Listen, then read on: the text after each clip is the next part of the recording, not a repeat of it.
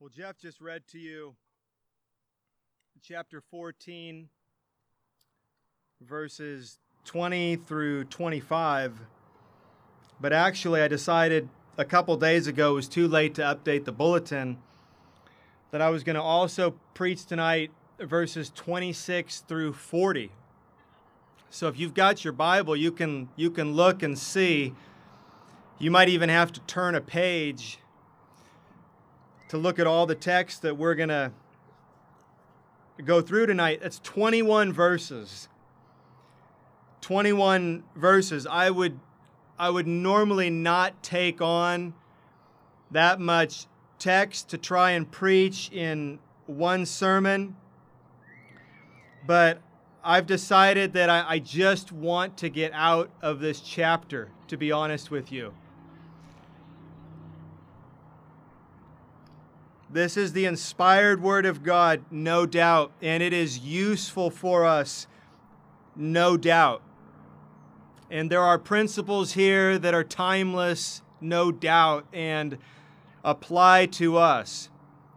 But there is a lot that's going on in this chapter that was very specific to the church in Corinth there is a lot in this chapter that Christians for 2,000 years have been trying to figure out.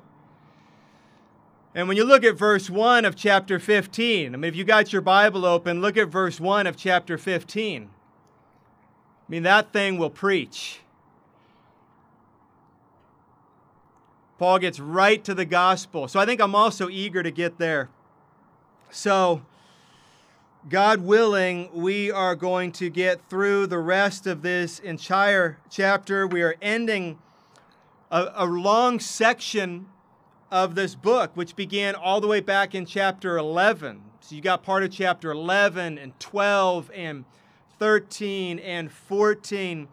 And in these chapters, Paul has been constructively criticizing the Corinthians worship service. So it would be like Paul writing us a really long letter and saying, These are some things about Sunday night or Sunday morning when you come together that are not what they should be. And Paul takes it really serious. He has a ton of criticism for them. It's constructive, it's criticism nonetheless.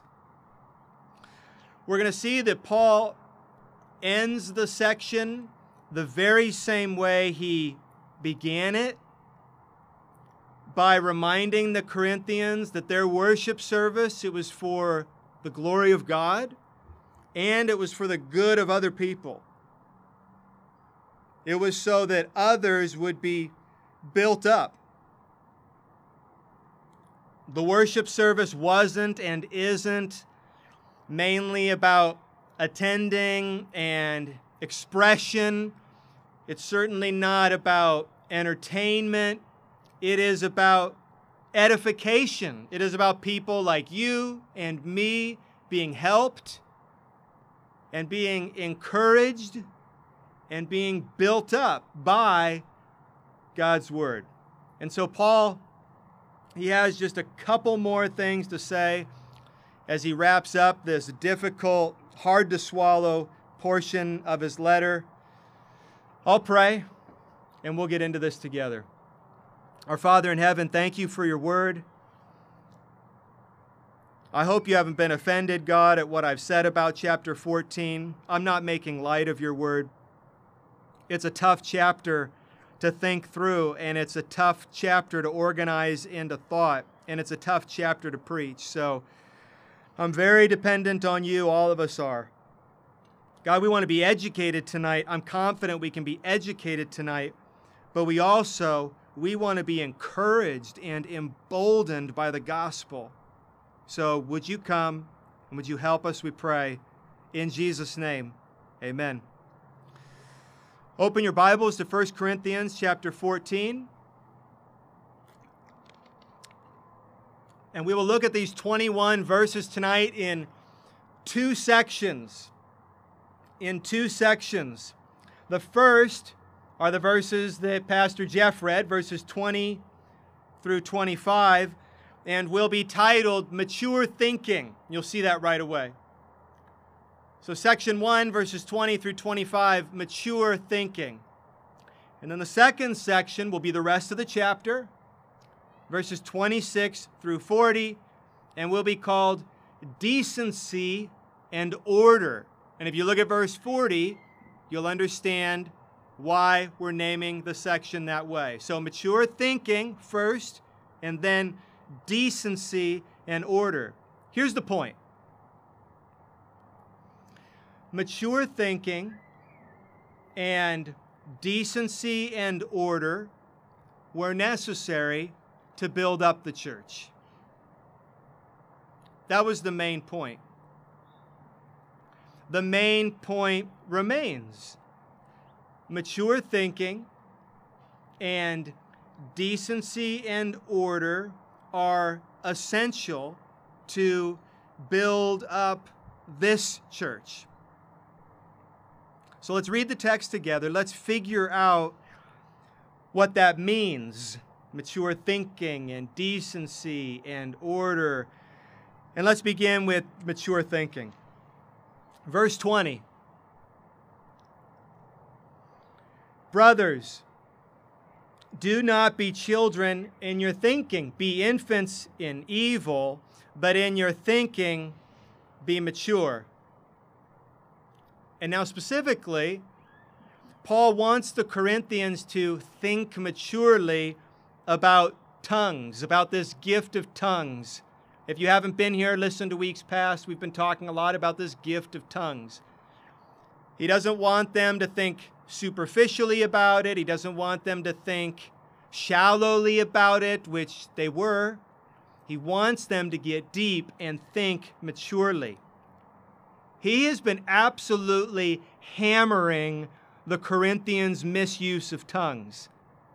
I went back and looked at from chapter 12 through 14 and looked at all the ways that he is just hammering the Corinthians.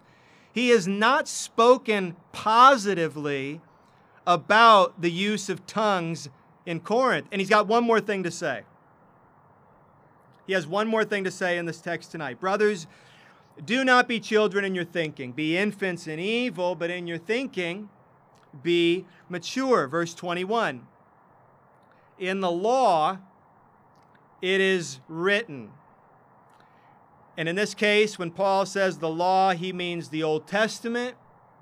He means specifically Isaiah chapter 28. And he will now quote verse 11 and 12 from Isaiah 28 by people of strange tongues and by the lips of foreigners will I speak to this people, and even then they will not listen to me, says the Lord. Verse 22 Thus, tongues are a sign not for believers, but for unbelievers, while prophecy is a sign not for unbelievers, but for believers. So let me take you back in history. Let's understand what Isaiah was saying because Paul quotes him. The prophet Isaiah, he wrote those words around the year 700 BC. And he wrote them to the southern kingdom of Israel 15 years after the northern kingdom had been judged and destroyed by God through the Assyrian army. And as Isaiah writes, the southern kingdom is repeating the same folly of the north. They are in rebellion against God. And so God warns them through Isaiah knock it off, or the same thing that happened to the rest of Israel is going to happen to you. So God warned them through Isaiah, and they mock him. In fact, earlier in chapter 28 of Isaiah, you can read about that. They blow him off, they totally mock him, and the prophet says, Fine. By people of strange tongues and by the lips of foreigners will I speak to this people, and even then they will not listen to me, says the Lord. In other words, since Israel had rejected Isaiah's understandable words, they were soon going to hear unintelligible words, strange tongues by the lips of foreigners, which in the 500s BC would be the Babel of the Babylonians. And that would be, and this is in other places in the Old Testament as well, when they heard this foreign language that they did not understand, that would be a sign to them that God's patience had ended and judgment had begun. Time was up, the alarm had gone off, no more patience, judgment was here, and you know it because you're hearing the lips of foreigners, in that case, who were there to conquer them. Here's how this applies to the Corinthians. That's the question. Why is Paul quoting that? These tongues that were happening in Corinth were, among other things that we've already looked at, they were a sign to the unbelieving Jews in Corinth that they were under the judgment of God. Curiously, in about 20 years after Paul writes this, Jerusalem will be completely destroyed by a new enemy. And then see in the verses to follow, verses 23 through 25 now, that Paul points out how this was happening in Corinth. Unbelieving Jews were hearing foreign tongues in these worship services among God's people, which hardened them in their unbelief as they turned away. Verse 23. If therefore the whole church comes together and all speak in tongues, and outsiders or unbelievers enter, will they not say that you are out of your minds? Alternatively, and now here Paul promotes prophecy again, which he's done over and over again. Demote tongues, promote prophecy. Verse 24 But if all prophesy, and an unbeliever or outsider enters, he is convicted by all. He is called to account by all. The secrets of his heart are disclosed, and so falling on his face, he will worship God and declare that God is really among you. You get the main point there. Prophecy was building people up, tongues, they were not. To the unbelievers, among them, they were even a sign of judgment, which is why Paul quotes Isaiah chapter 28. And so, again, Paul is very critical of the Corinthians' understanding and use of the gift of tongues. And he is promoting, and here's a point of application for us he's promoting prophecy in that day because in that day it was the clear communication of God's revealed truth. How about less tongues, Paul is saying? How about more prophecy? Because, and what did he say in verse 24 and 25? Look what happens. People hear God's word. This happens today. I pray it happens tonight. People hear God's word, they are convicted. They are, verse 24, called to account. Verse 25, the secrets of our heart are disclosed. We fall on our face. We worship God and declare that He is really among us. Moving on now. Something else is essential, and it is decency and order. So that was mature thinking, thinking deeply about what we do here, and now decency and order. Verse 26. What then, brothers? When you come together, each one has a hymn, a lesson, a revelation, a tongue, or an interpretation. Let all things be done, here it is again, for building up. What does that sound like to you in verse 26? If you were to walk into the back door of one of these services at Corinth, what does that description sound like? It was chaos, wasn't it? It was absolute chaos, and we know that from these past chapters.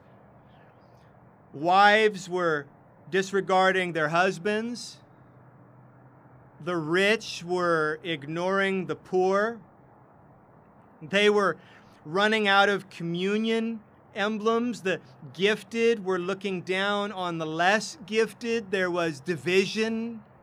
There was palatable strife. People were speaking out and over one another. It was total chaos in Corinth. And so Paul begins this last pericope with the phrase, Let all things be done for building up, verse 26. And then he ends with, look at verse 40. So this is the bookends. Let all things done for building up. And then verse 40, all things should be done decently and in order. So put that all together. Paul is saying that the church will be built up when public worship is done decently and in order. Why? Because verse 33 God is a God of peace and not confusion. Decently. It means what you probably know it means. It means well mannered means respectful to one another, it means polite. In order means organized, not chaotic. It's very straightforward what Paul says. Let all things be done when you assemble as God's people so that they may be built up. Let all things be done decently and in order. And the reason he gives is that God is a God of peace. He's not a God of confusion. In other words, we want to reflect God well.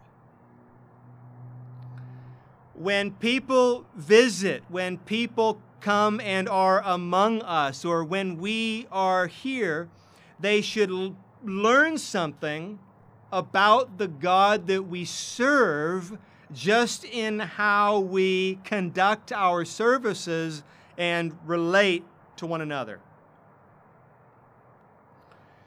And now Paul gets very practical with them.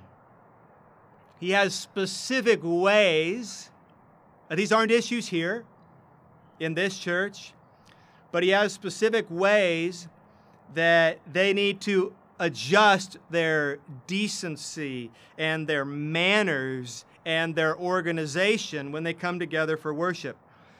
So he addresses three particular groups that were causing problems. They are speaking out and over one another.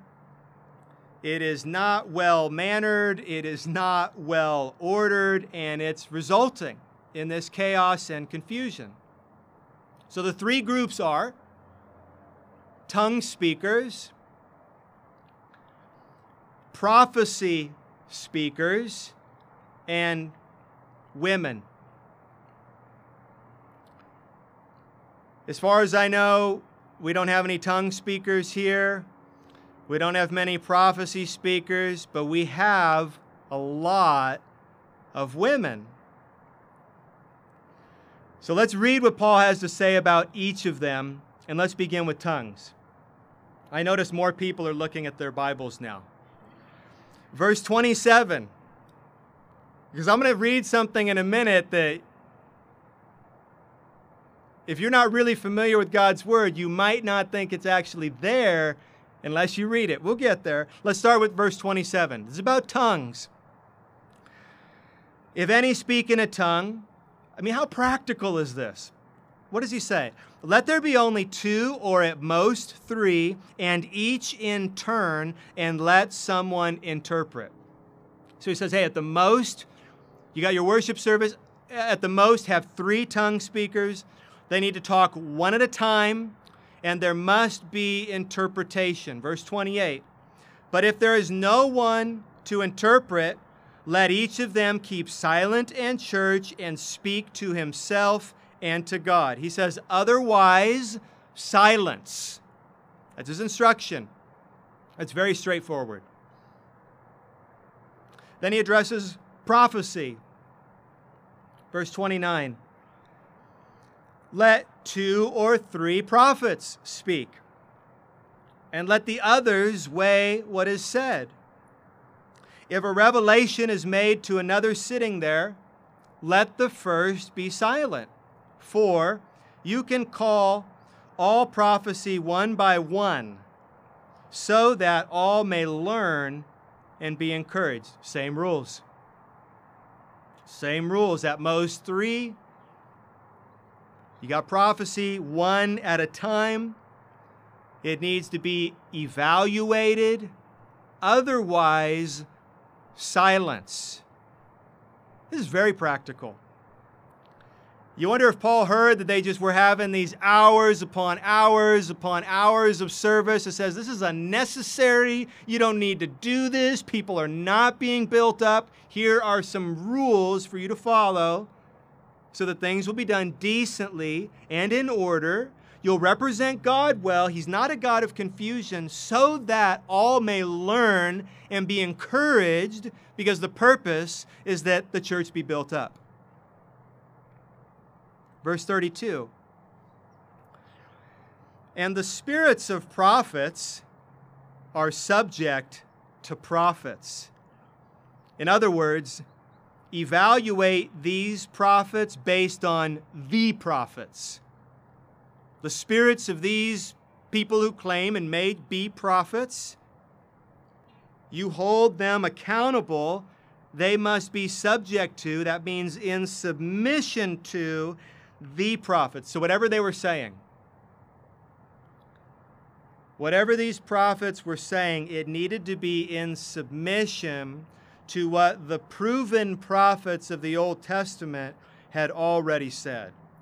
Verse 33 For God is not a God of confusion, but of peace. So, tongue speakers, and prophets, stop speaking over one another, Paul says. Slow down and make sure that everyone can understand so that the church may be built up. One last group. Look at the second half of verse 33. As in all the churches of the saints, the women should keep silent in the churches. Whoa, Paul. Whoa, easy. Easy. You can't say that out loud. That is not very woke. That's insensitive. What does Paul mean? People are thinking, quick, qualify that, Paul. Say something else. Start talking about something else. Make it clear what you mean by that. Like, do you mean period? All women should keep silent in the churches. So is Paul saying that women should close their mouths in the car and then go to church and then they can open them again when they get back in the car? Is that what Paul is saying? When he says, women, it sounds like it, you should keep silent in the churches. Every husband is nervous right now that I'm going to answer that in the affirmative. That's not what Paul's saying. That is not what Paul is saying. He can't be saying that. Because in chapter 11, verse 5, for example, and there's lots of reasons he's not saying that, but just a few chapters earlier in this very same section, he positively acknowledged that women were praying and prophesying in the worship service. Now, there was a problem with head coverings, but the problem wasn't that they were praying and prophesying. So, so he doesn't mean that women cannot open their mouths in the church service. We got to figure out what he means. This is interesting. If you look at verse 34, the word submission that is the same exact Greek word that is subject to in verse 32. Same exact word. So let's read everything he says here. As in all the churches of the saints, the women should keep silent in the churches, for they are not permitted to speak, but should be in submission, as the law also says. He referred to the law the Old Testament before, and now he refers to it again. He's most likely referring to Genesis chapter 2, verses 20 through 24, and Genesis chapter 3, verse 16. When he says something similar in 1 Timothy 2, he practically quotes Genesis. In chapter 11 of 1 Corinthians, he practically quotes Genesis.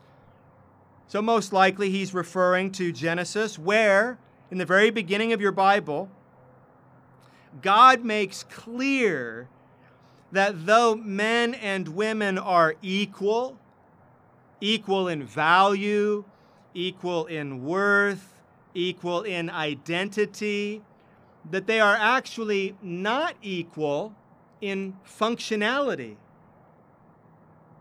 In other words, men and women, though equal, they are different, and they are different for a reason. And those differences determine how they ought to relate to one another. And we would say in complementary relationships. So let me explain what I think was going on in Corinth.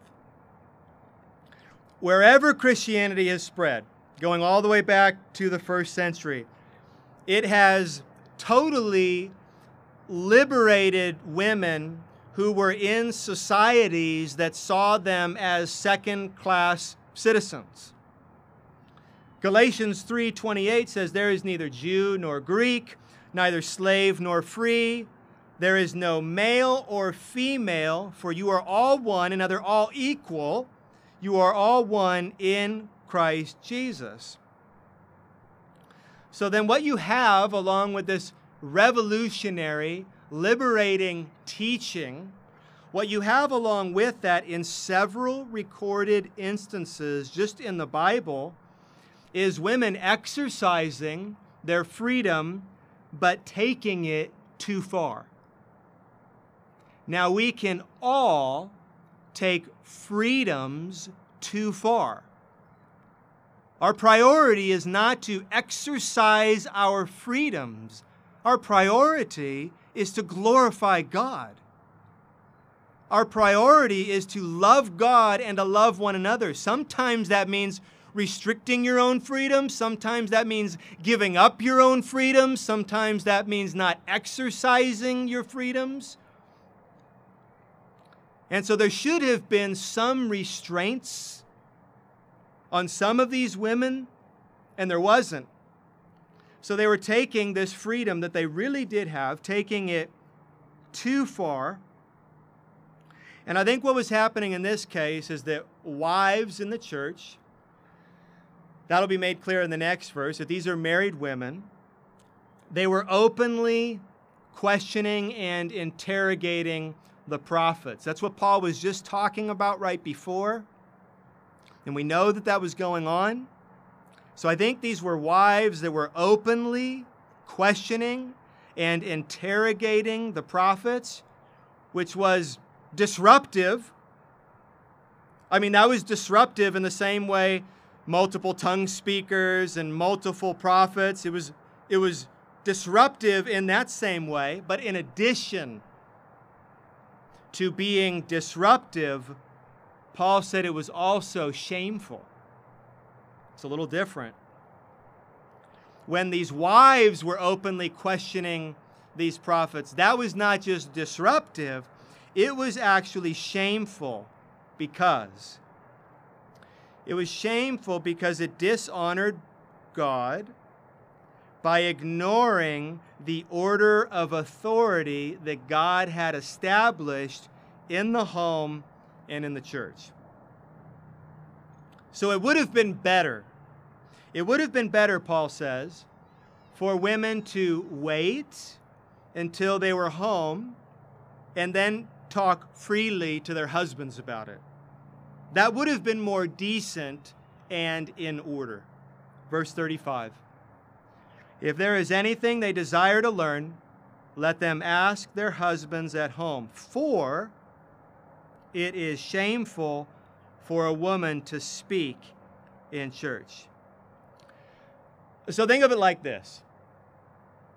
If anyone in the in the middle of this sermon, if anyone, man or woman, child, if anyone were to get up and to start shouting in the middle of my sermon, it would be disruptive. If, though, if the wife of a husband here were to do that, it would also be shameful. That's the point that Paul is making. And when that kind of thing happens, it actually communicates something to the people that are present. And this is the problem it does not properly reflect who God is or even what we believe. So if we neglect decency and order, then the church will suffer, is the point Paul is making. So Paul wants to get rid of these obstacles to the clear communication of God's truth getting out and into the hearts of people so that they may be changed. Finally, Paul brings this long section to a close with a strong warning and then a summary instruction. His warning is in these verses 36 through 38. Listen to how sharp it is. Or was it from you that the word of God came? Or are you the only ones it has reached? He's saying, Are you really that special? Are you that unique, Corinthians? Are you more spiritual than everyone else? You shouldn't feel that way. Verse 37 If anyone thinks that he is a prophet or spiritual, he should acknowledge that the things I am writing to you are a command of the Lord. How serious does Paul take these instructions to the church about how they publicly gather?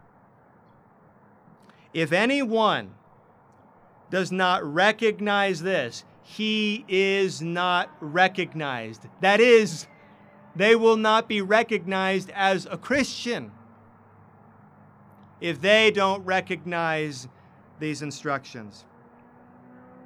And then Paul's summary of his concluding thoughts here in verses 39 and 40. So, my brothers, earnestly desire to prophesy, and do not forbid speaking in tongues, but all things should be done decently and in order. In conclusion, I'm looking forward to chapter 15 next week. But how important is Sunday worship? I know you hear me say this, and you hear your elders say this, and I, I hope you hear people who are a part of this church say this. It's not just our thing. How important is Sunday worship? For four chapters, Paul is helping the Corinthians to get this right.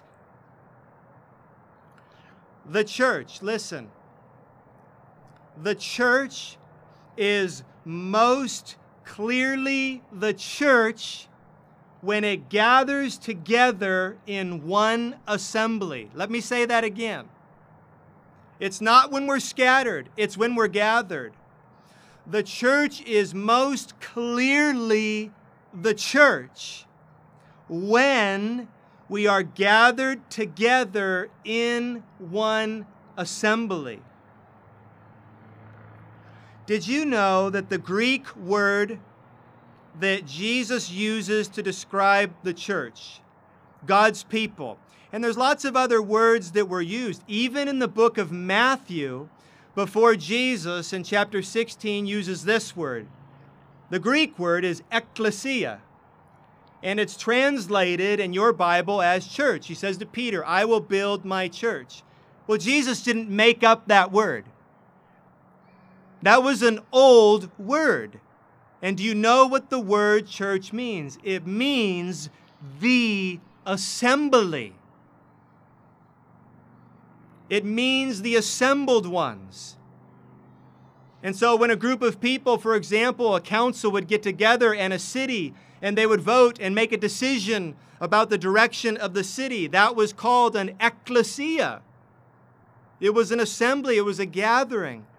That is what Jesus has called us as his people. We are an assembly. So, what we do when we assemble is very important. If you don't get anything else out of this last chapter, please take that home.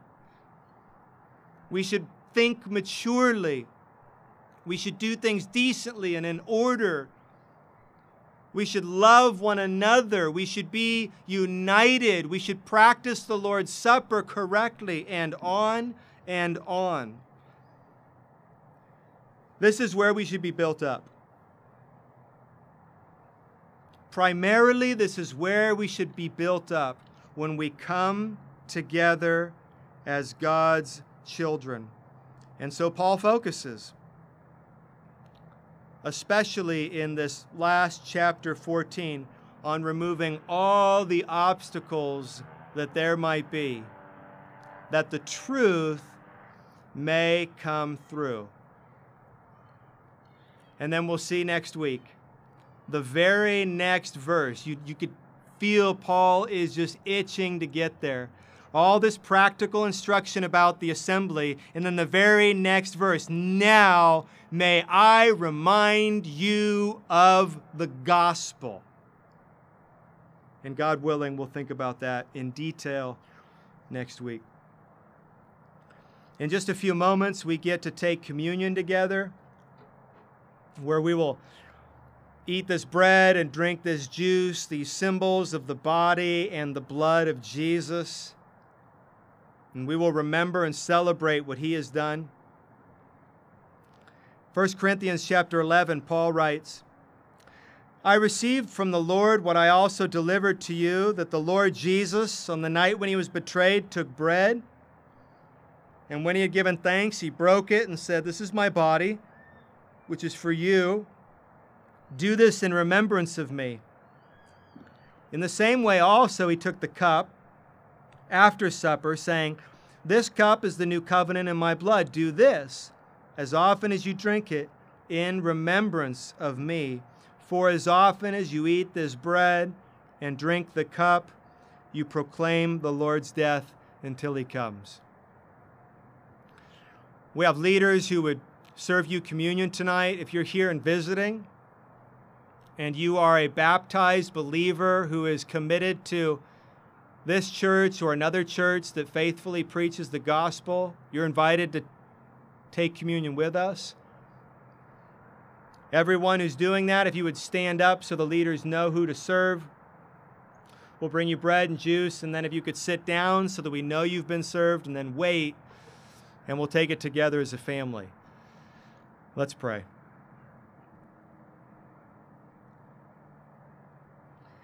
Our Father in heaven, thank you for this time you've given us tonight. Thank you for the songs we've had to sing, the words we've had to read, the truth we've had to hear.